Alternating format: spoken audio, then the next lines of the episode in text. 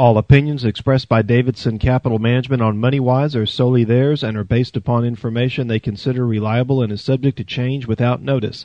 You should be aware of the risk in investing in any security or investment strategy discussed on the show. Before acting, you should consider whether it is suitable for your particular circumstances and should seek advice from your own financial or investment advisor. Past performance is not indicative of future results. You're listening to Money Wise with Davidson Capital Management. Got the Money Wise guys back inside the Money Wise studio with me for this weekend show. I have my brother Jeff, Joe Rust, and I am your host, Kyle Davidson. Pretty new listeners to the Money Wise program. Davidson Capital Management is a fee only registered investment advisor. We're in our 32nd year of business, and with offices in San Antonio and Corpus Christi, we have your investment management needs covered throughout Central and South Texas. And if you'd like to learn more about us, you can go to our website at davidsoncap.com. Or if you'd like to give us a call in our office on Monday to discuss your personal financial situation or take advantage of a portfolio review and analysis from your Money Wise guys, you can reach us in our San Antonio or Corpus Christi office toll free at 1 800 275 2162. If you'd like to send us an email, you can send all emails to moneywise at davidsoncap.com. And don't forget, you can subscribe to the MoneyWise podcast on Apple Podcast, and we would love to have y'all leave us messages. And don't forget to like the show. So as we kick off every weekend's MoneyWise program, I turn it over to my brother Jeff to go into the numbers from Wall Street from last week. So Jeff, take it away. Okay, in the week just passed, the Dow Jones Industrial Average was up about 142 and a half points, or four tenths of one percent. The S&P 500 was up about 61 points or 1.3%. And the NASDAQ last week was up a little more than 408 points or 2.7%. Now for the year to date, the Dow Jones Industrial Average is up 17%. The S&P 500 year to date is up 22.6%. And the NASDAQ year to date is up 20.3%. And we just finished the first month of the fourth quarter, October, and it was a big month for the markets. Yes, the it Dow, was. the Dow was up 5.8% for the month of October. The S&P 500 was up 6.9% for the month of October. And the Nasdaq was up 7.3% for the month of October. And I believe completely erasing all of September, and the S and P, right. Nasdaq, and Dow all closed on Friday at all-time highs. at all-time highs. So September is in the rear view. Uh, the highs that the market hit in the first week of September, obviously, we have now surpassed that. And this past week of earnings was really one of the biggest weeks for, for earnings, particularly in the technology arena, the Apple, the Amazon, Microsoft, uh, Facebook, now called Meta, all got that out of the way. And some had some good earnings, some not so good, such as Apple and Amazon, but the market, I think, took it in stride. Friday, both of the, the stocks not, not doing horrible. I mean, although although they were down for for the day, but they we didn't see these big 10, 15% gap downs in these companies. What, what's not surprising was when Tim Cook was talking about Apple and doing his phone calls and his conference calls on the major reason why they're disappointed was supply chain. Shocker. Yeah. They had supply chain issues. I mean, they they did not sell as many iPhones as anticipated. Issues with chips and having that supply. Um, they they did have they did have better numbers when it came to um, iPads. Um, their Mac numbers were pretty much in line, but really where they saw big revenue growth was in their services side. And I know Jeff, you and I had a conversation earlier this past week how I'm a subscriber to Apple Music, and I absolutely love that service. It's well worth the ten dollars a month that I pay for it to be able to grab any album, any song of any music genre I want to and put it within my Apple Music library. So I really love that service. So I can see why their revenue growth did as well as it as it did in the third quarter. So the market didn't have any big meltdown from disappointing earnings from the big five. Uh, now we have to get to next week. and next week's Federal Reserve. Bum bum bum bum. Bum bum bum bum. Yeah, exactly. See, Well, he- got- here we have- go. we have the scare. We, we have. Halloween, Halloween on Sunday, and then we had the Like the Fed. ghouls. We had the ghouls come out. I think it's on uh, Are, are, on are you, uh, are trying to- Tuesday. Pardon me, on Wednesday. On Wednesday, the Federal Reserve ghouls come out, Oh gosh. and they You're actually calling the will- FO. Dad and will will with you on finally- that one. and they will finally announce the exact the date of when the taper begins.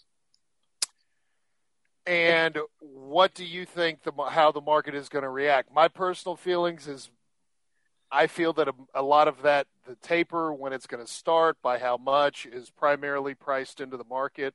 Well, what are your thoughts, Jeff? well, well, how how it's priced into the market is, I I really don't know how it's priced into the market. Is the market expecting a 12 month taper? Is the market expecting a six month taper? Is the market expecting a three month taper? I don't know. I, I really haven't read anything or seen any statistics about what the market believes is is what they're looking for for the Fed. My guess is going to be is they is, is the markets would like to see a taper as long as possible because remember the the Federal Reserve has been trying to separate the taper from a Federal Reserve rate increase. And the inference there is that the rate increase would not begin until the taper ended.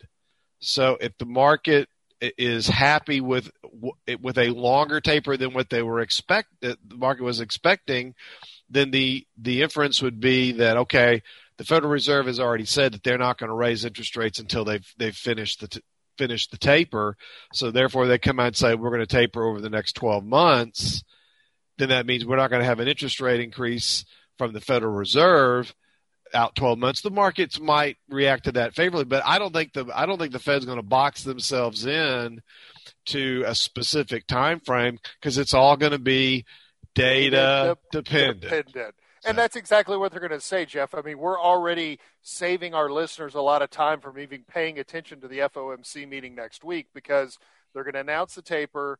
It's going to start in November. They're going to start at ten billion dollars a month out of the 120 billion of liquidity they're pumping into the this is your market. just so we know this Yes. is your prediction this is my prediction, but I, I think this is what's going to happen, and we're going to start at 10 billion, but then everything is going to be data dependent because we did have some numbers, and I don't want to steal your economic number thunder, but when you saw the first uh, the first uh, call on third quarter GDP, it was below expectations, and I can tell you it was only three tenths hotter than the fabulous GDP growth that we had during the eight years of President Obama being in the White House. Now, for our listeners, my tongue is buried deep in my cheek because during Obama's eight years in the White House, we had the slowest economic growth post World War II at 1.7%. And so the first announcement of third quarter GDP was a whopping 2%. So that's some data that can give the Fed a little pause to string out the taper longer. But we'll pick this topic up on the other side of this break. You're listening to MoneyWise with Davidson Capital Management. We'll be back after this. Welcome back. You're listening to Money Wise with Davidson Capital Management. If you'd like to learn more about the Money Wise guys, you can go to our website at davidsoncap.com. Or if you'd like to give us a call in our office on Monday to discuss your personal financial situation or take advantage of a portfolio review and analysis from your Money Wise guys, you can reach us in our San Antonio or Corpus Christi office toll free at 1 800 275 2162. If you'd like to send us an email, you can send all emails to moneywise at davidsoncap.com. And don't forget, you can subscribe to the Moneywise podcast through Apple Podcast, where you can leave comments, and don't forget to like the show.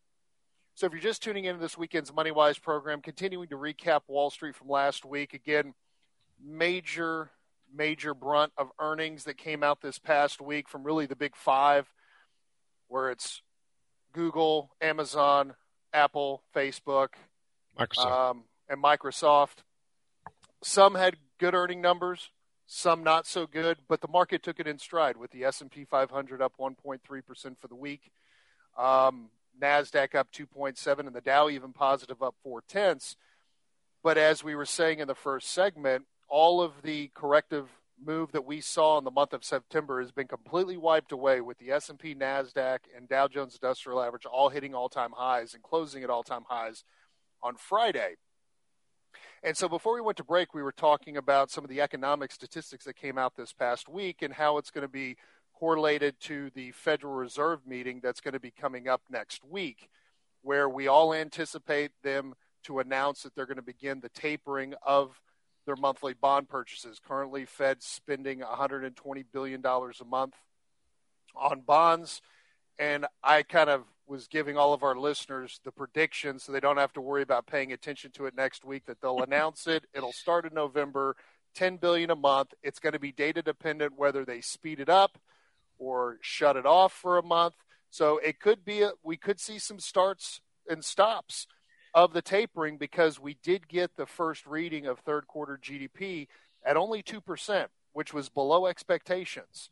Yeah, the expectations were 2.7%. The most recent GDP figure for the second quarter was a robust 6.7% growth rate. So, and, yeah, and we, to, to say to say that it draw, you know, that's a big drop, but we, have we got contributing uh, factors. We've we, got some got, contributing we, factors. We, have got to take into consideration everything that's happened, and I don't. Basically, your your prediction for the taper is the, the Federal Reserve is going to take a 12 month period to do the taper, and I, I don't think that I don't think the Fed can wait that long. Um, not with inflation where it is right now. I think I think the Fed's going to have to speed it up to to more like six to nine months. Uh, I, six months, I think, on the short short end, nine months on the long end. I just I just don't see a whole year unless we're going to unless we get some massive turnaround in inflation yes. and i don't think there's going to be ma- any massive turnaround in inflation until there's a massive turnaround in uh, the supply chain disruptions, and it doesn't appear that there's any that that's abating because it's like like we said in the in the previous segment, it's being mentioned by you know one of the most valuable companies on the planet uh, as a reason for them missing their earnings expect- expectations. And I don't think uh, Tim Cook said anything about. Uh, you all can help me out. This I didn't. I didn't hear him say anything about when he thought the supply chain issues were going to resolve. No. Yes, Joe. And, and, they're and they're not giving any, and, and Apple didn't give any forward guidance because there's just too many unknowns out there. Yeah, a, a, little bit. I am surprised a little bit when Tim Cook said that um, regarding supply chain. I mean, if he's having issues getting chips and and the equipment, everything he needs to be to produce revenue, what does it say about everybody else? You know, this could this could be protracted substantially longer than everybody thinks. And well, I, am sorry, but, but uh, you know when they're talking about crates and having a penalty of a hundred dollar per crate that that sits on the or, or, or container that sits on the ship for every day. I don't know if y'all paid attention to that or not. I heard that. That's not going to do a darn thing about this. It's just not. It's going to. It's going to well, happen. The, the, the, prob- the, problem is when you have 4,000 chassis that have empty containers on them in the ports of LA and Long Beach, that's a problem.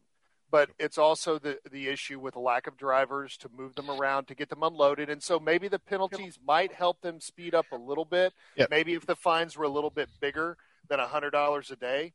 But, there's but not, really there's the nothing the, the fed can do about it. There's yeah there's nothing... nothing exactly. There's nothing the fed can do about it but to joe's point and it's a very good point is that apple one of the most valuable companies in the world is having issues. It's affecting everyone all the way down to mom and pop businesses. And so whether it takes the Fed 12 months or longer to end the taper, it's all going to be data dependent. So if we do start to see the supply chain bottleneck loosen up, and obviously with demand as strong as it is, we start to see increase in GDP growth. And so that will give cover for the Fed to maybe speed up the taper, but it's it's all a big wild card. We don't know yet. We have to see the information come in as time goes on. But right now, when you see a second quarter G or third quarter, first reading a third quarter GDP at 2%, I think that's primarily laid at the feet of the supply chain issue because this is in the 1970s where we had stagflation, where we had low demand and high prices. we have higher prices and high demand, and that demand is having issues being met because of the supply chain. So I've talked to some clients and I've heard this being discussed back and forth, particularly clients that have been that were adults or teenagers in the 70s when we had stagflation. Today, in back in the 70s, they're not they're not the same at all. They're not. Because in the 70s we had low demand and high prices. That's not the situation now. We have high demand and higher prices because of lack of supply due to supply chain. So I just don't want investors to get that confused thinking that we're going to be going into the stagflation of the 1970s because I personally from the research I'm doing, I don't see that. I don't see that. I know Jeff you got to say something about that. Well, uh, uh, here I'm not I'm well I'm not seeing it's going to be a bit before we get our next inflation number. Uh, we're also going to get an unemployment number uh, next Friday which is going to see have we had any improvement in in high. You know, if we if we get another Jobless low number, claims are down. if we Jobless if we, claims are low. okay, well, if we get another low number like we got in at the beginning of October, that's below expectations. You know what? What is what? What's the takeaway going to be? What's the takeaway going to be from that? It- if inflation continues to stay at this level for all the reasons you just said, Kyle, interest rates eventually have to catch up to that reality. We're not going to have one. And what's what's really interesting is this: in the week just passed, interest rates trended lower. We were we were uh, almost a full tenth of a percent on the ten-year Treasury, lower in yield. Now, is that because of the GDP number coming in much lighter than expected? Uh, is it is like you said in the in the previous segment, Kyle? Is that going to give the Federal Reserve uh, some ammunition, if you will, to extend the taper out even longer? I think with that that inflation still out, you know, they can't we can't run five six percent inflation year over year this year and next. It's it's just not. It, it's going to have implications. It's eventually going to show up in earnings, and it's going to and it's going to and it's going to show up in higher you know higher cost living costs. You see how much gasoline is costing now. You know it's well over three dollars a gallon. I remember we used when we were ha- wringing our hands about it a few years ago when when gasoline prices got up over three dollars a gallon. How much more that's costing families? I think I saw some kind of statistic that the gas gasoline prices alone are costing the average family like one hundred and seventy five dollars more a month. More a month, yeah. Well, and, and, and we've heard, in, in, especially in conservative media arenas, that this is going to be the most expensive Thanksgiving dinner, if not most expensive Christmas dinner that we've had in history because of this inflation. But then we have the Biden administration going to this climate summit summit Oh, in no. Scotland. And hold on, You this Scotland, coming. But You knew this was it is coming. important. Done, where the, where they're going to be asking OPEC to, to, to, to pump more oil. It's Uh, by like, the way, he's taking a Joe. sailboat, right? So he's okay. Yeah, that's right. He's taking a So- so, sailboat, hey, not a jet. Here's a little. Here's a little. Here's a little tip. The U.S. is flush with oil and gas. How about we? How about we? You know, make some policies a little more friendly to our oil and gas producers and start relying on our own energy like we had. Instead of build back better, how about go back to the way things were before you took office? I- think I mentioned why the oil companies aren't pumping more oil and gas because they like the prices where they are and they want to pad their balance sheets for a bit, Well, I mean that that that's pay off some de- debts. that that's up that's definitely up for debate but i can say that we've definitely have some logistic companies like amazon who's really great at logistics that could maybe go over to the ports and help them organize and shuffle some things around to get things moving a little bit smoother. But really what this comes down to for all investors that are listening to the program is this is why you cannot be complacent in your portfolio because we don't know. Right now the waters are, are, are very muddy and there's never 100% clarity in the stock market or bond market ever but there's different times where the levels of of muddiness are greater and not so great. Well right now the waters are definitely muddy. And so you have to pay attention to what's in your portfolio because there are so many unknown data points that we now have to wait for this information to come in, and nobody knows which direction it is going to go with so many different unknowns out there. So you have to know what you own. You have to pay attention to what's going on in your portfolio. Don't get complacent. Well, let's take another commercial break. You're listening to Money Wise with Davidson Capital Management. We'll be back after this. Welcome back. You're listening to Money Wise with Davidson Capital Management. If you'd like to learn more about the Money Wise guys, you can go to our website at davidsoncap.com. Or if you'd like to give us a call in our office on Monday to discuss your personal financial situation, take advantage of a portfolio review and analysis from your Money Wise guys you can reach us in our San Antonio or Corpus Christi office toll free at 1 800 275 2162. If you'd like to send us an email, you can send out emails to moneywise at davidsoncap.com. And don't forget, you can subscribe to the MoneyWise podcast through Apple Podcast, where you can leave your comments. And don't forget to like the show. So, coming back from the bottom of the hour break, Jeff, I know we wanted to shift gears a bit, go into some of the other economic statistics that came out this past yes, week. I have I have been so lonely for so many different I so many know. shows. I haven't had an opportunity to talk about He's economic going through statistics. withdrawals, folks. That's Our right. listeners And I'm. I'm- and I'm I'm sure our listeners are waiting on the edge of their seats to hear the economic statistics from last week. Uh, we had Monday, uh, pardon me, Tuesday, new home sales. The median new home price hits a new record of four hundred and nine thousand dollars. That's the median new home selling price, a jump of eighteen point seven percent year over year. The average selling price of a new home in the United States in the month of September was four hundred and fifty-two thousand dollars. Uh, the month supply fell to 5.7 months supply of new homes, the lowest Wow. since May.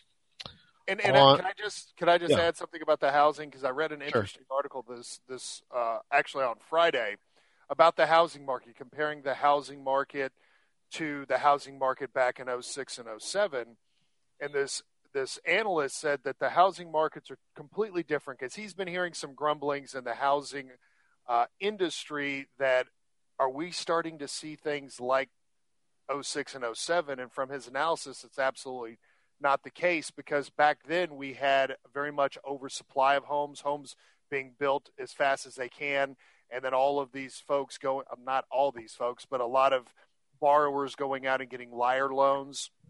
And if you could fog a mirror, you could buy a million dollar house, where that is not the situation now.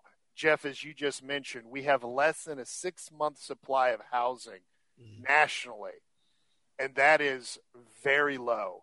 And so just like the other supply chain bottleneck issues we have with products across the country, we also have a very low supply of homes, which is driving up the home prices.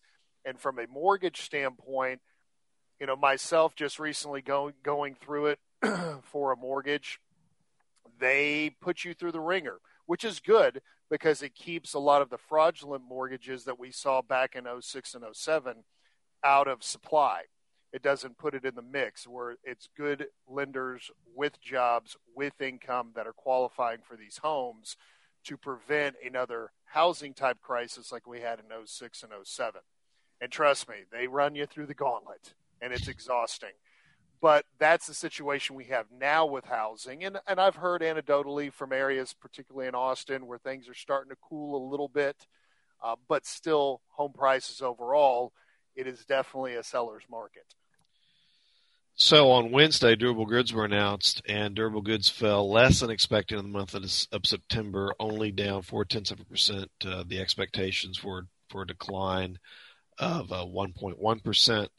We talked about GDP, the first reading of third quarter GDP, coming in at only two percent. Uh, pending home sales unexpectedly fell in the month of September uh, by 2.3 percent. Uh, You know, I think the storm They- also Ida had something to do with that. Well, They the thing is, is kids going back to school. Yeah.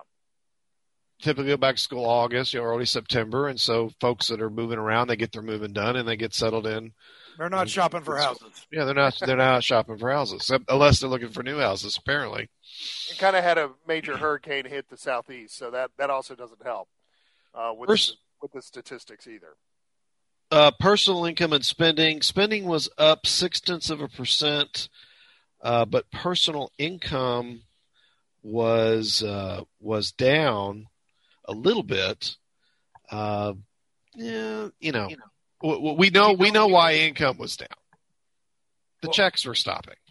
I don't know what the number also was on consumer confidence, but that a couple weeks ago they posted that, and that was a lot higher than expected. I think this past week, consumer helped. confidence yeah. was was above expectations. But but here's the other thing: as Jeff, as you mentioned, next week we're going to get the employment report mm-hmm. on Friday, and the one statistic that came out this past week is that the jobless claims again hit another low, and so that that's a good thing.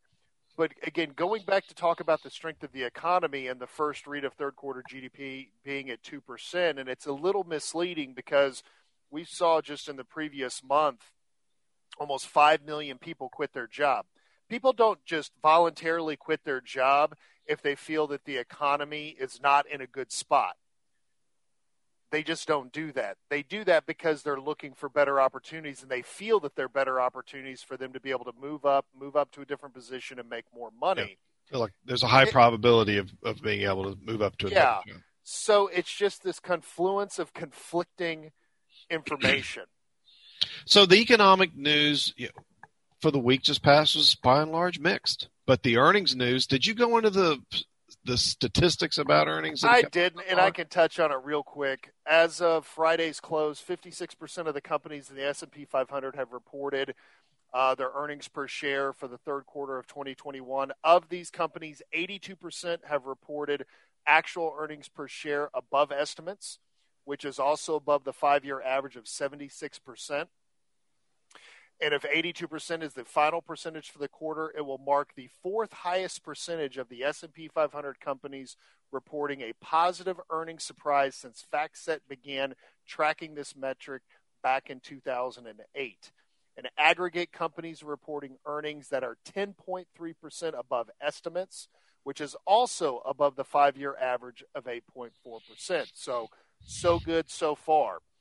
Um, if you're looking at the revenue, in terms of revenue, 75% of the S&P 500 companies have reported actual revenues above estimates, which is also above the five-year average of 67. So, EPS growth, very good. Earnings or EPS, earnings per share, very good. Revenues, very good as well. So, from the earnings so, front. So what could numbers be, are numbers are there, good. It, it is what could derail the rest the rest of this quarter, the rest of this year. Well, obviously, not just like Tim Cook said, going back to Apple, not being able to have chips to make products, to put the products on the shelves, not getting products out of the port and off the rail cars and into the stores for Christmas shopping. Uh, hopefully, shoppers have heeded warnings uh, from the infinite wisdom of Pete Buttigieg that you need to start shopping early uh, and not wait to the last minute because you might be very much disappointed. I can tell you again anecdotally, my wife had to rush out to get me a Halloween costume, and so she went to one of these Halloween pop up stores. Uh, a few days back, and she said it was pure pandemonium and got the last costume uh, of what she was looking for for me that was on the shelves. So, what are you going to go as, Kyle? I mean, our listeners have got to know this. I mean, you, you open up that box. Uh, that that's for me to know. That's on a need to know basis, Joe. That's on a need to know. I was going to go as another character, and so the stuff had gotten ordered from Amazon actually more than a week and a half ago, saying that it was going to be here before Halloween and then we just got notices a few days ago that it's not going to be well into November.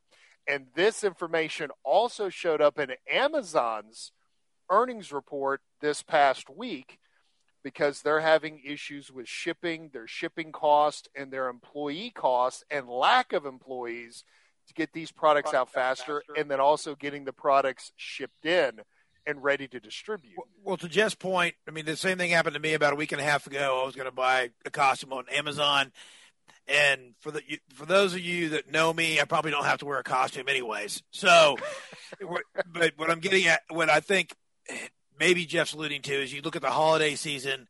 What could possibly hurt, hurt the market? We won't know earnings obviously for the fourth quarter uh, and and, and Christmas till the first quarter. It's true, but I think sales it, it, could be pretty rough on sales in, in a lot of different areas. So, well, uh, but but again, is this a situation that is somewhat a known thing when it comes to earnings going in? Well, fourth quarter as we get these earnings information in January of next year. Because it, it's no surprise the issues that, that our economy is having from a supply chain. So it's a taper faster than the market expect, expects, and we're going to get an we're going to get an indication of what the market is expecting when the when the Federal Reserve makes their announcement next week of what the taper really is going to be. If the market doesn't react to whatever their announcement is, then as you say, Kyle, they've already priced it in. Uh, number two is we have two more inflation numbers. We got November's, the one that comes out in November for October, the one that comes out in December for November. Those are going to drive the data dependent Fed people on whether on if they're if they're not going to give us any uh, specific timetable to finish the taper, and they're going to throw all this data dependent stuff in there. If those inflation numbers come in hotter, well, then the expectation is going to be the taper ends sooner and interest rates go up sooner. And I'm not sure if the market is necessarily prepared for that, or we just go up for the rest of the year because it's it's a it's a seasonal, seasonal. thing. But, it's, it's, but, but, but hey, we've already had a. If we didn't do anything for the rest of the quarter, we've had a great quarter. I mean, S and P S and P up seven percent for the quarter. That's twenty eight percent annualized. I mean, we could do nothing for the rest of the year and have a great year and a great quarter. We could lose, and I don't want to be Debbie Downer. We could lose five percent and still have a good year across the board on all the indexes. So, well, let's. We're, I'm going to give you a lump of coal in your stocking for saying that, Joe. But let's take our next commercial break. You're listening to Money Wise with Davidson Capital Management. We'll be back after this. Welcome back. You're listening to Money Wise with Davidson Capital Management. Like to learn more about the Money Wise guys, you can go to our website at davidsoncap.com. Or if you'd like to give us a call in our office on Monday to discuss your personal financial situation or take advantage of a portfolio review and analysis from the Money Wise guys, you can reach us in our San Antonio or Corpus Christi office toll free at 1 800 275 2162. If you'd like to send us an email, you can send out emails to moneywise at davidsoncap.com. And don't forget, you can subscribe to the MoneyWise podcast through Apple Podcast, where you can like the show, please like the show, and leave us a comment. We'd appreciate it. So I wanted to shift gears a bit, get into some investor education. It was an article that I ran across this past week from Market Watch and the article's titled Here's How Congress Wants to Combat Early Withdrawals from Retirement Accounts. Now, I had a conversation earlier this week with a new client who's a sister of one of our clients that had passed away earlier this year. And she was just kind of giving me kind of the whole rundown of all of her different assets, where they were spread out. And she mentioned that she had two old 403Bs and that she was drawing, she was retired and drawing funds, but these assets were still held within the 403Bs. And the one thing that we always say here at Davidson Capital Management is if you're no longer working for your employer, your assets should no longer be working there either. Because when you retire or when you leave an employer, you have, the, ability to roll those assets into a self directed IRA, which is going to broaden your investment opportunities because you're not going to be held to the investment menu that's within your employer's retirement plan. You can then hire someone like a Davidson Capital Management to be able to professionally manage it for you. And this also applies if you're past 59 and a half and still working for your employer and making contributions to your 401k, you have the ability to do an in service distribution. But what this article went into is American retirement portfolios suffering from what they're terming as leakage, what they've termed as leakage every year, which is defined as early withdrawals from retirement accounts for reasons outside of retirement. Now, as we all know, at 59 and a half, you can roll your assets out in service distribution. At 59 and a half, you can take withdrawals from traditional IRAs or 401ks and avoid the 10% early withdrawal penalty. There are also very specific instances where you can take assets out of a 401k for things such as a hardship or if you've lost your job or become disabled or have had a death in the family. There are some provisions to be able to take money out of these retirement plans 50 pre 59 and a half without being hit with that 10% early withdrawal.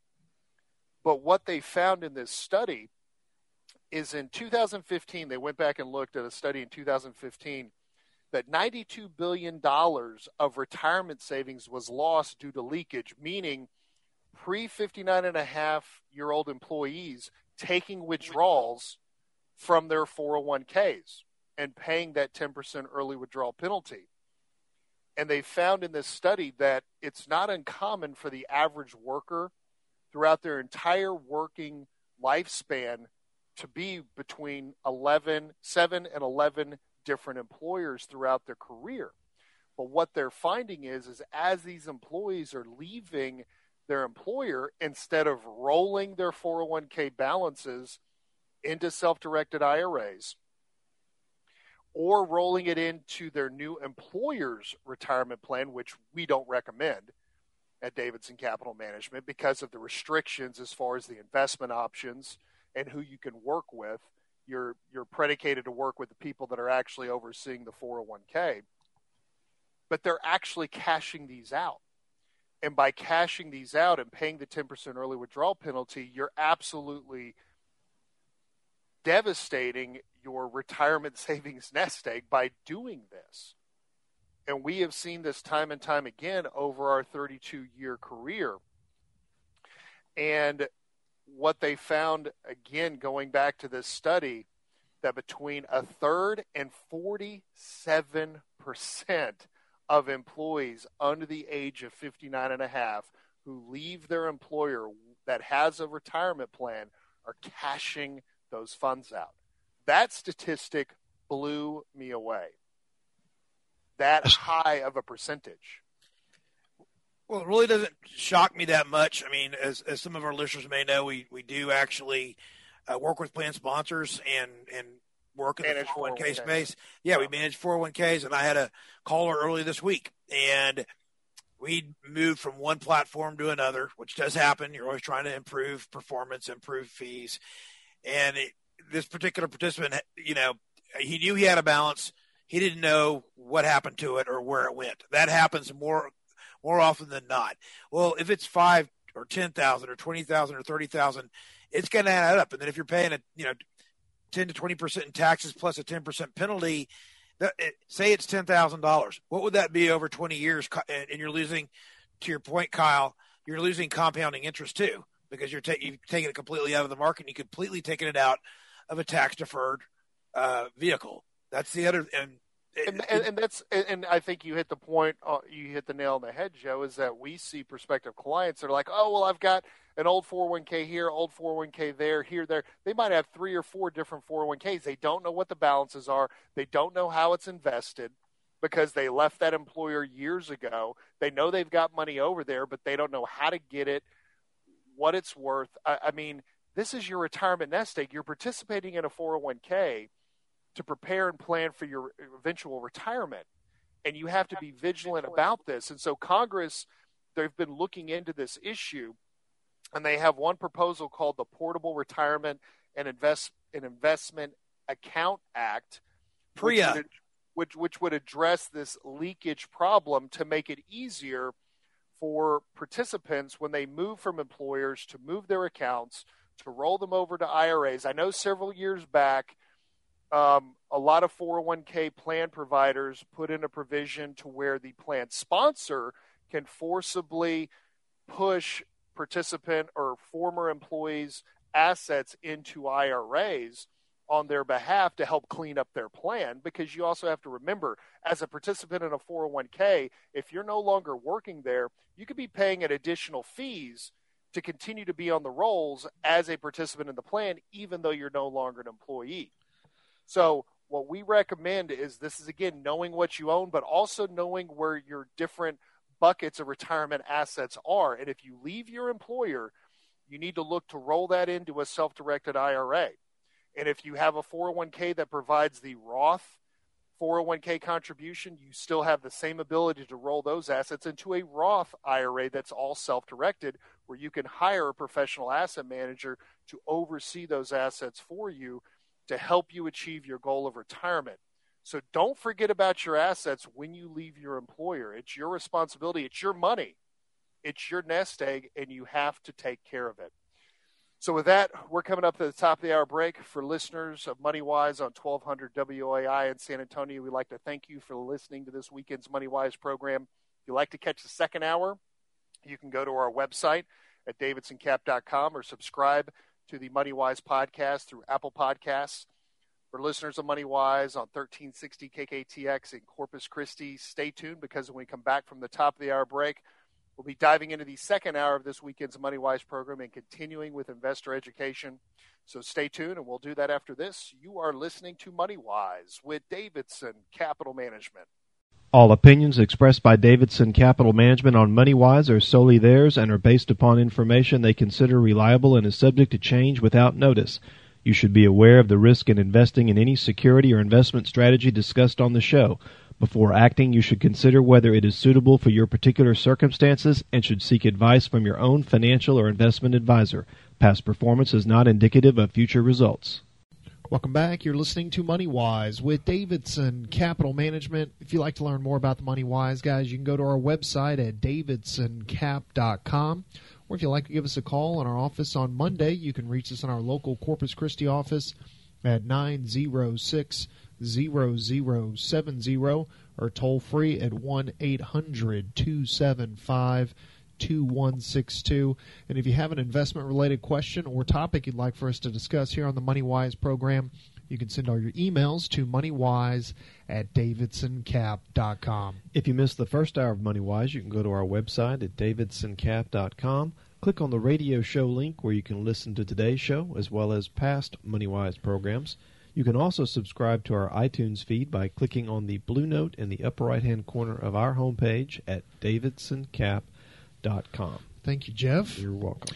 So now that we're in our second hour of this weekend's Money Wise program, and again, like really wanting to use the second hour for investor education, uh, a topic that we have been discussing for the nine plus years. Uh, we've had the Money Wise program here on 1360 KKTX. I, it's it's a topic that I wanted to revisit, go into a little bit more detail about. And for any longtime listener of this program, they know uh, our disdain, our distaste, our dislike, or I should say just straight out plain hatred of annuities of any way, shape, or any any shape and form. And so the reason why uh, I've been motivated to, to talk more about this and go into deeper investor education this on this weekend show is just here recently working with some prospective clients have been seeing more equity indexed annuities which are the most dastardly of all annuity products out there and wanted to really give the education and pretty much a blanket warning to any investor, any listener of this program thinking about getting involved in this type of product to not only get up and walk away, but to get up and run away. And so I want to just go into some education. So let's just start kind of from the very beginning. You know, what is an annuity? An annuity is a contract between you and an insurance company in which the company promises to make periodic payments to you starting immediately or at some future time. So if the payments are delayed, that's called a deferred annuity, and if the payments start immediate, it's called an immediate annuity. Bottom line, the definition of annuity is periodic payments. I mean, really, that's what it is. The key word in that statement that you just made, Kyle, is the word promise. Mm-hmm. It is not a guarantee. That's right. Now, there are, for whatever reason, the insurance industry is allowed to use that word, the G word, as part of the marketing pitch. Mm-hmm. When in reality, it is nothing more than a promise. Because as we've said uh, since the beginning of this show in 2005, there is only one, only guaranteed investment, and that is government, U.S. government bonds, bills, and notes. That's right. That's the only guaranteed investment. Anything else is nothing more than a promise. It's a and really it's like you said, Jeff. It's a sales pitch. It's in the sales pitch because that the G word, as we call it, the word guaranteed, gives the potential buyer that warm and fuzzy feeling that I'm protected under this this blanket of cover, this blanket of guarantee, and that's that's not true in the world of annuities. So annuities really come in two types: fixed and variable. Now, a fixed annuity, the insurance company guarantees, quote unquote, guarantees both the rate of return and the payout. A variable annuity's rate of return is not stable and it varies with stock, bond, money market funds that you choose as investment options. And there is no guarantee that you will earn any return on your investment, and there is risk that you will lose money in the variable annuity contract. So, those are just kind of the two basic, main basic annuities. Now we get over to what is an indexed or equity indexed annuity. The, new marketing term that they're using now, Jeff and Dad, is a hybrid annuity, which is starting to show up at uh, at lunch and dinner seminars across the city. A hybrid annuity. This the equity indexed annuity product mm-hmm. is on the radio as, as as it's almost as heavily marketed now as gold is. I'd probably say in some instances more. Jeff. You know, I don't see, I do not see on television a lot of pitches for equity indexed annuities. But whether it's satellite radio, whether it's terrestrial radio, uh, there are radio shows all across. You know, we, we hear as we're driving across the state of Texas, there are probably five equity indexed annuity based radio pitch shows for every one registered investment advisor uh, type show like we have it here with uh, MoneyWise on KKTX. There, th- there'll be five others. Uh, we know of at least two or three in the San Antonio market that do nothing but pitch equity indexed annuities. Mm-hmm. And uh, we know for a fact in every large market in this state, there is a radio show either running on Saturday or Sunday whose one and only basis of running that show is to promote equity indexed annuities. And every show is just repetitive, repetitive, repetitive, trying to drill in all their marketing techniques and some of the outrageous claims that they can make. And as we get further in this education, I'll explain why the salespeople of equity indexed annuities can make such outrageous claims in their sales pitches. So, what is an equity indexed annuity? An EIA, for short, has characteristics of both a fixed and variable annuity. The return varies more than a fixed annuity, but not as much as a variable annuity. Now, I need to educate our listeners that equity indexed annuities were created in the late 90s to compete against CDs. Now, Jeff, throughout the history of, of the advent of CDs, are CDs known for being high rate of return givers? No, earners. They're they're they're basically one step below government bonds in okay. terms of in terms of safety. As a, I mean, in, in return, and in return, you know, CDs are back if you buy a CD at a commercial bank and has FDIC insurance mm-hmm. and you buy the CD under the FDI insurance limits then you are covered by the FDIC insurance program if so if that bank should fail. So so with this in mind knowing that equity indexed annuities were created in the late 90s to compete with CDs that should tell you right off the bat that your rate of return is going to be low, no matter what pitch the salesperson on the other end of the on the other side of the desk is giving you. Know in the back of your mind these things were created to compete against CDs. And so you might be looking at a rate of return slightly higher. And when I say slight, I'm talking slightly higher than what you could get in a fixed annuity. And as we get further into the education, I know we're bumping up on a commercial break, you'll see that with a rate of return that might slightly be a little bit higher than a CD or slightly a little bit higher than a fixed annuity of why you would want to avoid these things like the plague when we really start to get into the guts of how these things are actually composed. And we'll do that after this. You're listening to Money Wise with Davidson Capital Management. We'll be back after these words. Welcome back. You're listening to Money Wise with Davidson Capital Management. If you'd like to learn more about the Money Wise guys, you can go to our website at davidsoncap.com. Or if you'd like to give us a call in our office on Monday, you can reach us in our local Corpus Christi office at 906 0070 or toll free at 1 800 275 2162. And if you'd like to send us an email, you can send all emails to moneywise at davidsoncap.com. So, continuing our education about equity indexed annuities and why you should avoid these things like the Black Plague. Um, just going into the basics of what exactly it is, an equity indexed annuity again has characteristics of both a fixed and variable annuity. Uh, and again, these things were created back in the late 90s to compete against the returns of CDs. So if you're thinking about buying an equity indexed annuity, you can know right off the bat, no matter what pitch the salesman gives you, that your rate of return might be a little bit higher than that of a CD. But as we get further into this education, you will see how illiquid these things are and how horrible these products are, and we're doing our best to educate our listeners to avoid this so we will stop seeing prospective clients coming into our office having bought these horrendous products.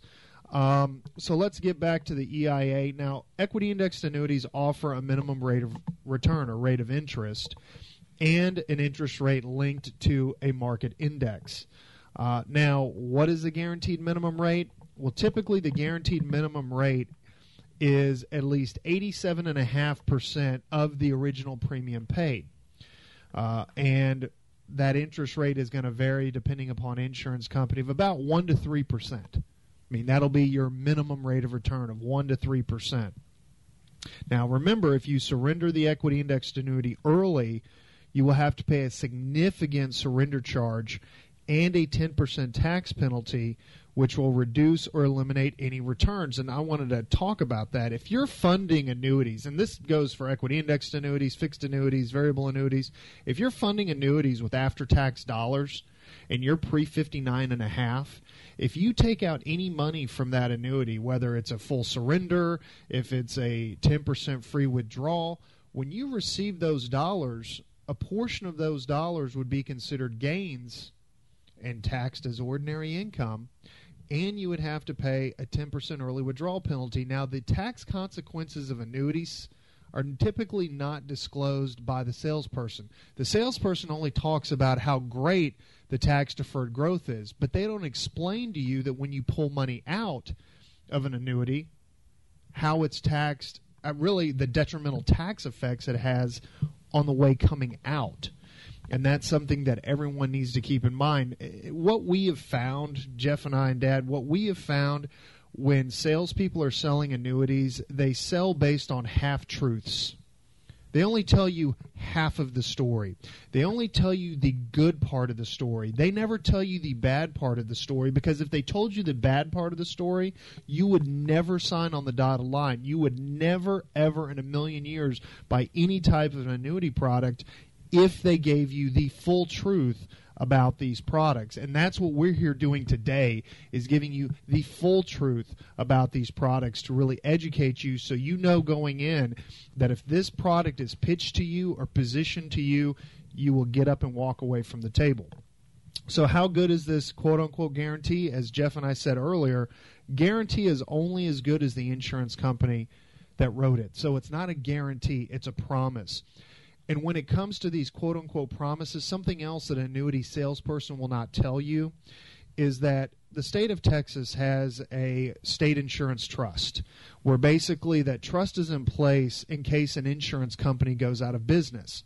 Well, in the state of Texas, the maximum amount of restitution you could receive back from this trust fund at the, in the state of Texas if an insurance company that you had assets with went out of business is a quarter of a million dollars. So if you go and put a half a million, six hundred thousand, a million dollars, whether it be a fixed annuity, equity indexed annuity, or variable annuity, and this insurance company goes belly up, the most you could receive back from the state of Texas would be a quarter of a million dollars. Something else a salesperson is not going to tell you when they're selling you this product. And I can tell you this during the financial crisis, if we as taxpayers hadn't bailed out AIG with a $186 billion bridge loan to cover their books, the annuity business as we know it would be dead. Now, you don't ever see any stories about that. Nope. We we talk about it. I mean, we talk about it, but but the the fact of the matter is, this is a this is a secret part of the financial crisis that's never ever discussed. That's right. And unfortunately, the salesmen that were pitching these products prior to the financial crisis really haven't changed their story. It's the same story. No, the financial crisis, Dad, actually gave them more fire for their sales pitch because annuities. well, partic- fear has got higher. and yeah, well, particularly equity indexed annuities, they're sold based on fear. And really, annuities in general, but especially equity indexed annuities, are sold based on fear. So the 2008 financial crisis has done nothing but bolster equity indexed annuity sales because they can prey the salesman yes and i use the word they can prey on your fear on your uncomfortableness and say you know what mr and mrs client i've got the product for you. All the upside of the s&p 500 with none of the downside.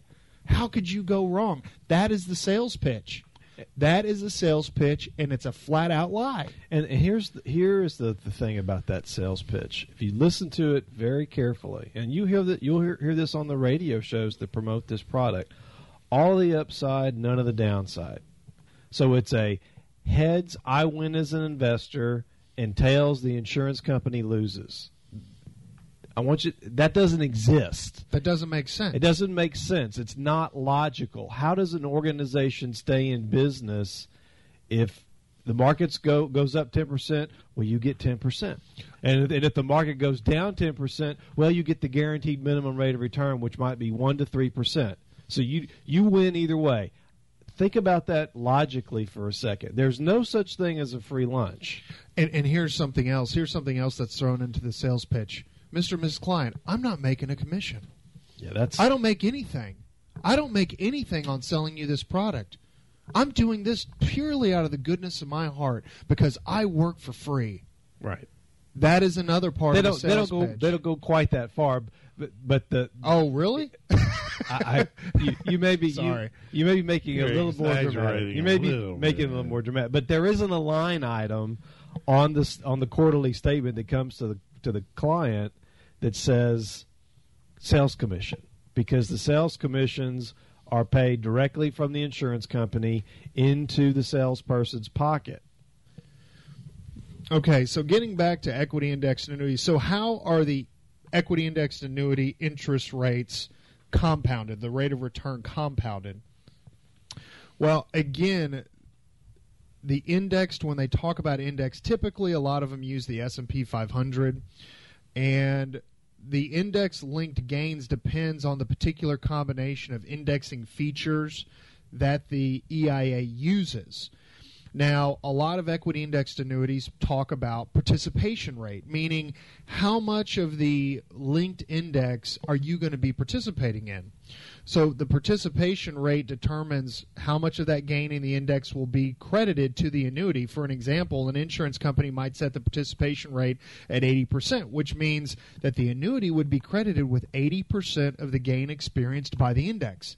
Now, that sounds good. So if the S and P's up ten percent, then Well, theoretically you'd say, okay, well I want to get eight percent. That's right. Or some, a lot of equity indexed annuities talk about a hundred percent participation. So you, as the customer, thinking, "Wow, I get a hundred percent participation of the S and P 500 index, so I get all the upside." But then, if it goes down and the market goes to zero or less than zero, I get the guaranteed minimum return. Man, what a great deal! I can't believe these products haven't been around forever. Why doesn't everyone own these? That's the good part. Let's actually get a little bit deeper and talk about what every equity indexed annuity has that's buried deep in their 100 plus page prospectus. They have what's called an interest rate cap. And what happens is equity indexed annuities put a cap on the upper limit of your return. And this cap is generally stated as a percentage. So let's say that this maximum rate of interest the annuity will earn, for example, you have a cap of say 4%. So the market goes up 10, The S and P goes up ten percent. you're capped at 4. That's the maximum amount of money that you can make. That's the maximum amount of credit that can be credited back to your account. And I'm oversimplifying Right. this And- because I don't want to just bore our listeners to sleep, but there are very complicated, convoluted mathematical equations that are used to create the interest rate that's credited to the account. And I can assure you, it's not to the benefit of the policyholder it's to the benefit of the insurance company that's providing and created the indexed annuity. And here's another little kicker equity indexed annuity companies pitch the interest rate caps, they pitch the participation rates. But guess what? How long do you think that those rates are guaranteed in a typical equity indexed annuity contract? Short periods of time, less than a One year. year. One year. One year less. equity indexed annuities have the ability, and most of them do this, that I've done research on, to adjust those guaranteed interest rate caps and participation rates after the first year. They reset them and they do not have to notify you of them. So what they do is they get you with the teaser rates, get you to sign on the dotted line, get you locked up into extremely long surrender pen- penalty periods, and then 12 months later, the rug is pulled out from underneath you and your equity indexed annuity. We're going to come to the bottom of the hour break. You're listening to Money Wise with Davidson Capital Management. We'll be back after the news. Welcome back. You're listening to Money Wise with Davidson Capital Management. If you'd like to learn more about the Money Wise guys, you can go to our website at davidsoncap.com. Or if you'd like to give us a call in our office on Monday, you can reach us in our local Corpus Christi office at 906 0070 or toll free at 1 800 275 2162. And if you'd like to send us an email, you can send all emails to moneywise at davidsoncap.com. So before we went to the commercial break, we were talking about how insurance companies that sell equity indexed annuities link interest rates or basically how your annuity is credited with a rate of return.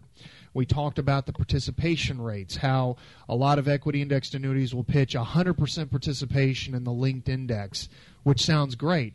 But then you get down to the part of the contract where it talks about the rate of return caps that the equity indexed annuity uh, per basically has in place to where they might cap you at a maximum of a 2% rate of return per month. So if the market was up 5% in one month, you might only get 2. Um, but again, before we went to the bottom of the hour break, what I have found in my research is that equity indexed annuities give you a one year teaser rate to get you to sign on that dotted line. And then after 12 months of signing that contract, everything changes. Participation rate changes, interest rate cap changes. And again, it's to the detriment of your account and to the betterment of the insurance company. Now, and that is a sales pitch. That is a sales tactic. And I don't mean to steal any of your thunder, No, it's but there is there is another teaser that draws clients in. Oh, thank you, Jeff, for bringing that up. That is the bonus that is given on the premium. And, and, and we use the word premium because an equity indexed annuity is not an investment vehicle, it is an insurance policy. And we'll talk about why that's important in just a little while. So, when you're buying an annuity, the money you're putting into it is called a premium, just like if you were buying a life insurance policy. Uh, and so, the one thing that we always say to, to anyone thinking about buying an equity indexed annuity why would an insurance company, if this product is so good, All the upside, none none of the downside. why would an insurance company need to motivate a buyer with a 10% or 15% upfront bonus? And I'm talking 10% of what you're investing. So if you're putting in $100,000 with a 10% bonus, they're going to say, Mr. and Mrs. Client, we're going to give you $110,000 of your original premium. So we're going to give you ten free thousand dollars, ten thousand dollars for free to buy this product. Now think about that. If this thing was as good as the salesman is making it out to be, why would they need to give you a bonus? It's all marketing. It's all marketing. That it's to get your sales juices going, so where you No, will go inside and I sign think on it's the gonna dotted line. Really get greed. I mean, how many how many right. investment products can you buy? I mean, if you were to buy a mutual fund, you go on the paper and oh, here's this Vanguard fund. Well, if I buy this Vanguard fund, they're going to give me an extra ten percent. If I put hundred thousand dollars into it, it's now going to be worth one hundred and ten thousand dollars. Mm-hmm. You see any are any mutual funds offering any, any sort of teasers to get you in or individual stocks? Heck, no. No. This is the this is one of the only products that I know of that that in order to entice people to sign on the dotted line, they they sweeten the pot with these bonuses. But you must stay in that investment for the entire Well, there's different there's different vesting Yeah. schedules. There's for the different investing, but but I can you can bet your bottom dollar Yeah. that you're going to have to stay in this investment for an extended period of time to ever actually see any benefit from that bonus. And when I say extended period of time, we're talking ten years or more. Yeah, and we'll get to the surrender penal- penalty periods in just a second. Uh, You know, and again, as I've I've said to anyone thinking about buying these, if they have to entice you with free money, if this thing is really that good as it's being presented, they wouldn't have to give you anything. Well, if they were really that good, Kyle, why would we even need to be buying stocks? And why would we need to be buying bonds? Exactly. And why wouldn't you be buying mutual funds? And why would all these other organizations in the United States that are selling, uh, that are managing people's money, why would why would we need to be spending all this time about trying to figure out what's going on in the markets? All we got to do is stick it in these equity index annuities. Going to get all the upside, none of the downside, and a bonus on top of it. And why would the majority of major insurance companies not offer this insurance product? And, and you and you bring up a good point uh, that of the 20 largest insurance companies in, in the country, that 19 of them avoid it like the plague and don't touch it with an 11 foot pole, let alone a 10 foot pole. And most equity indexed annuity providers are smaller. Lower credit quality insurance companies, primarily located in the Midwest. You'll see them in Iowa. You'll see them in Missouri. You'll see them in Kansas. You know, you don't see the MetLifes of the world. You don't see the Prudentials. You don't see um, the principals of the world getting involved in these types Life. of products. New York Life, they don't sell these types. Now they sell variable annuities, and we're not going to go there because we don't like those either. But uh, we're focusing primarily on the equity index annuities. And our listeners have probably heard us keep using the word product, product, product. And listeners have to understand, everyone has to understand, this is an insurance contract. This is not a security, which means that FINRA, which is the Financial Industry Regulatory Authority, and the Securities and Exchange Commission do not police these products which also means they do not police the words that are coming out of salesmen's mouths when they're selling these. It's up to every state board of insurance to police these. And I can tell you with past conversations I've personally had with the state board of insurance, I think they're really behind the curve. And correct me if I'm wrong here, Kyle, but haven't some of the major brokerage houses banned the sale of these types of investments? Well, in fact, FINRA, if you have a 7, Series 7, which is a license to sell financial securities, stocks, bonds, options, what have you, um, they are really recommending you not sell these products. And that if you do want to sell these products, you have to go through quite a few hoops to even get the authority to sell them. FINRA would prefer any financial salesperson, typical stockbroker, to not sell these products. And in fact, there is an alert, an investor alert on the FINRA webpage. You can go to brokercheck.com or FINRA to actually read about the investor alerts on equity indexed annuities and how complex they are and how convoluted they are. And they're made that way and they're designed that way for a reason. So the salespeople that sell indexed annuities are not regulated by FINRA. They're not overseen by the Securities and Exchange Commission. They only answer to the State Board of Insurance, which means that in their marketing pitches, they can make some absolutely outrageous claims. And when they turn out not to be true, they simply get a minor slap on their hand from the State Board of Insurance. And just to kind of, for some of our listeners that uh, were listening to us in 2005, 2006, we actually turned into the State Board of Insurance a particular radio show that was promoting equity indexed annuities. And uh, in one show, in One one, show. in one hour, they had 26 noted violations. In their sales practices and the sales pitches they were making. You know, continuing on EIAs, they carry extremely high fees and pay outrageous commissions to salespeople. In fact, I found a study conducted by two PhD mathematicians for a firm called Securities Litigators where they have found that approximately 20% of premium paid into an equity indexed annuity goes directly into the pocket of the insurance company that created the EIA and to the sales force.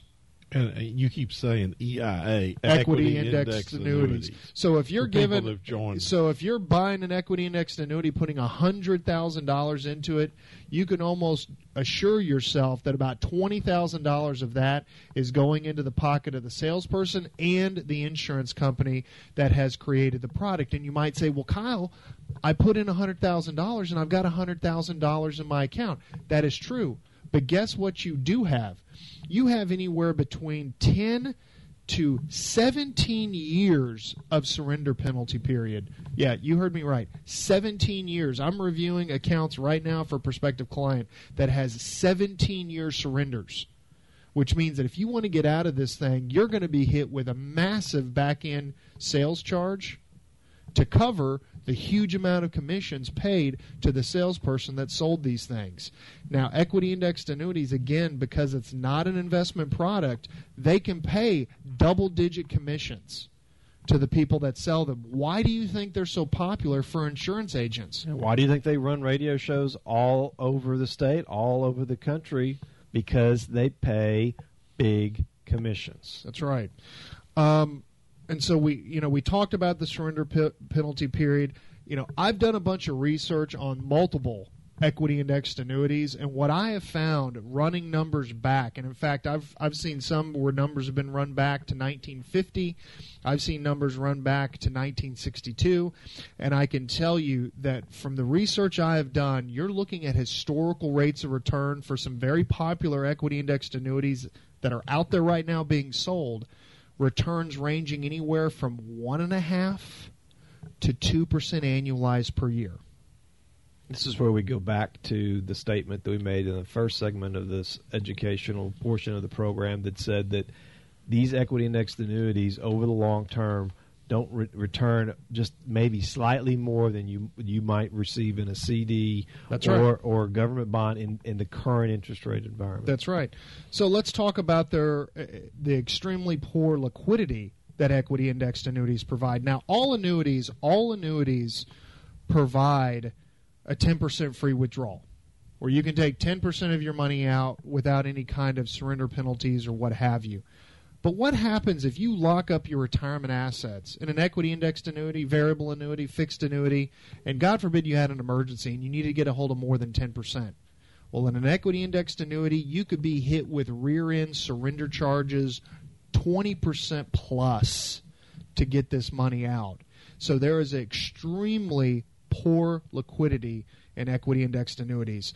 Coming up to our last commercial break, we're going to take the break. When we come back, I'll be wrapping up the equity indexed annuity education, we'll do that after this. You're listening to Money Wise with Davidson Capital Management. Your Money Wise guys will be back after this. Welcome back. You're listening to Money Wise with Davidson Capital Management. If you'd like to learn more about the Money Wise guys, you can go to our website at davidsoncap.com. Or if you'd like to give us a call in our office on Monday, you can reach us in our local Corpus Christi office at 906 0070 or toll free at 1 800 275 2162. And if you'd like to send us an email, you can send all emails to moneywise at davidsoncap.com. So before we went to the break, I was talking about the lack of liquidity in equity indexed annuities and really annuities in general, only allowing up to a 10% free withdrawal. Uh, anything above that, particularly in equity indexed annuities, you can be hit with substantial rear end commissions or rear end surrender charges, as we call them, or contingent deferred sales charges is another way uh, to describe them. So, again, they have a real lack of liquidity. Now, as I was talking about how extremely complicated these products are, you know, they're complicated to keep purchasers in the dark. So the salesperson can can continue to make outrageous claims and sell their perceived advantages to the purchaser but because the product is so complex and you need to be a PhD in math and mathematics to figure them out, it, it, it, makes it to where the purchaser doesn't have the ability to ask any questions because they were so complex and, op- and, opaque, and opaque when it comes to, to how they actually are structured and how they work. And equity indexed annuity salespeople are really targeting the financially unsophisticated. Um, because again, once you sign on that dotted line and your 10 day or 15 day free look period is up for the annuity, you're trapped. There's nothing else you can do. If you want out of this thing, you could possibly get hit with a 20 plus percent sales charge trying to get out of this thing. Uh, you know, and what, again, doing my research earlier this week, I ran across an insurance company out of Iowa that in the state of California, there's currently a class action lawsuit against them where they're being accused of violating the RICO Act. Now, for those of y'all that don't know, the RICO Act was used to break up racketeering and basically organized crime back in the 70s and 80s. And the fact that an equity indexed annuity provider in this company in particular has over $21 billion of assets, they're being accused of violating the RICO Act. That's pretty. That's pretty significant, I would say. Wouldn't you say, Dad? Yes. That someone's getting accused, and actually, I believe they've already lost, uh, and they're now having to pay a huge settlement. And and really, what the the lawsuit stemmed from was the targeting of elderly people to buy equity indexed annuities. And that's really where this California class action lawsuit is really aimed at this particular insurance company was because of their very deceptive and really predatory sales practices that they were using in equity indexed annuities. I mean, predatory to the point that Chris Hansen of Dateline NBC did a what was it like a one hour or two hour expose on the deceptive sales practices of equity indexed annuities. And he's known for the catch a predator. Well this is to catch a financial predator. It was because his mother had been approached by uh, this a salesperson salesperson that's what got him into it and and so somewhere out there on the internet and this was from a few years ago yeah it was several years this was ago. several years ago and again any longtime listener to this program know that we our disdain for annuities of all shapes and forms but equity indexed annuities is what really gets me fired up because they are so worthless.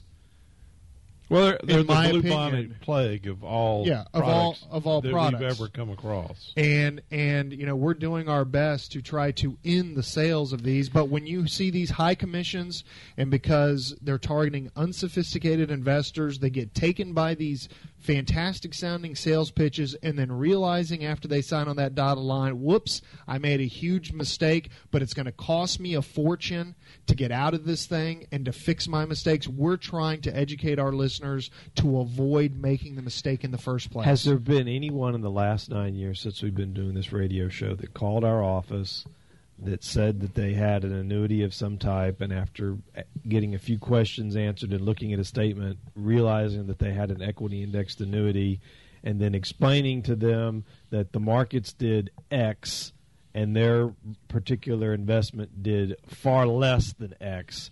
Have we ever had anyone express their pleasure that they bought one of these years ago? No, in, in, fact, the prospective client right now that I'm working on was just doing some analysis on their EIAs.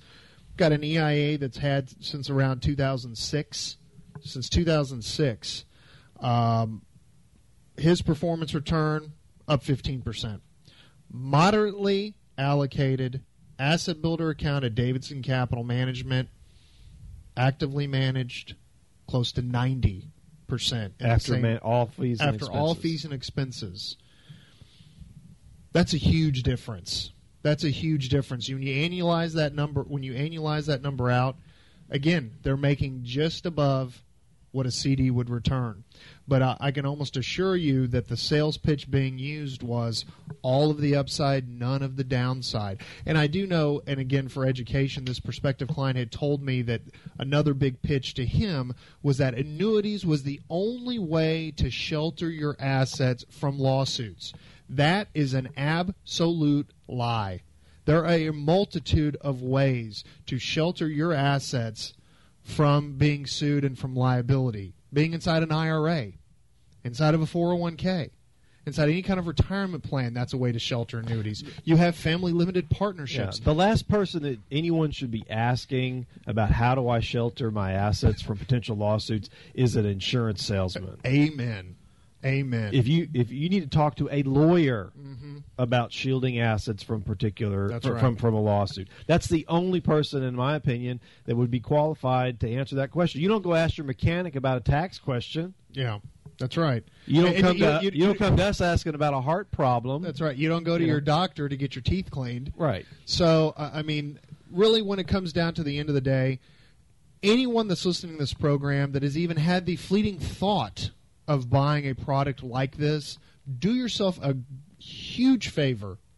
Pick up the phone, give us a call at 906 0070, and take 15 to 20 minutes out of your life to get an education about how these things work And that's of any any type of annuity. of any type of annuity. And I can tell you that we've had some calls. I've had some calls in the past, Jeff, of people that have heard this education that we've done in the past on annuities, and they have thanked us for making that mistake in buying these types of products. And you know, I wanted to, to thank all of our listeners to to sticking with us in this second hour of this weekend's Money Wise program to get this education because we want to see the ending of the sales of these products because they are no good for for for nobody. I mean, they're they're no good. Period. And there should be no reason for these things to be bought. So if you want to get an education, you give us a call. And with that, I would like to thank everyone for listening to this weekend's Money Wise program. Again, if you'd like to give us a call in our office on Monday, you can reach us at 906 0070 or toll free at 1 800 275 2162. And for my father, John, and my brother, Jeff, this is Kyle Davidson saying, Have a fantastic weekend and to your financial health. We will talk to you next week.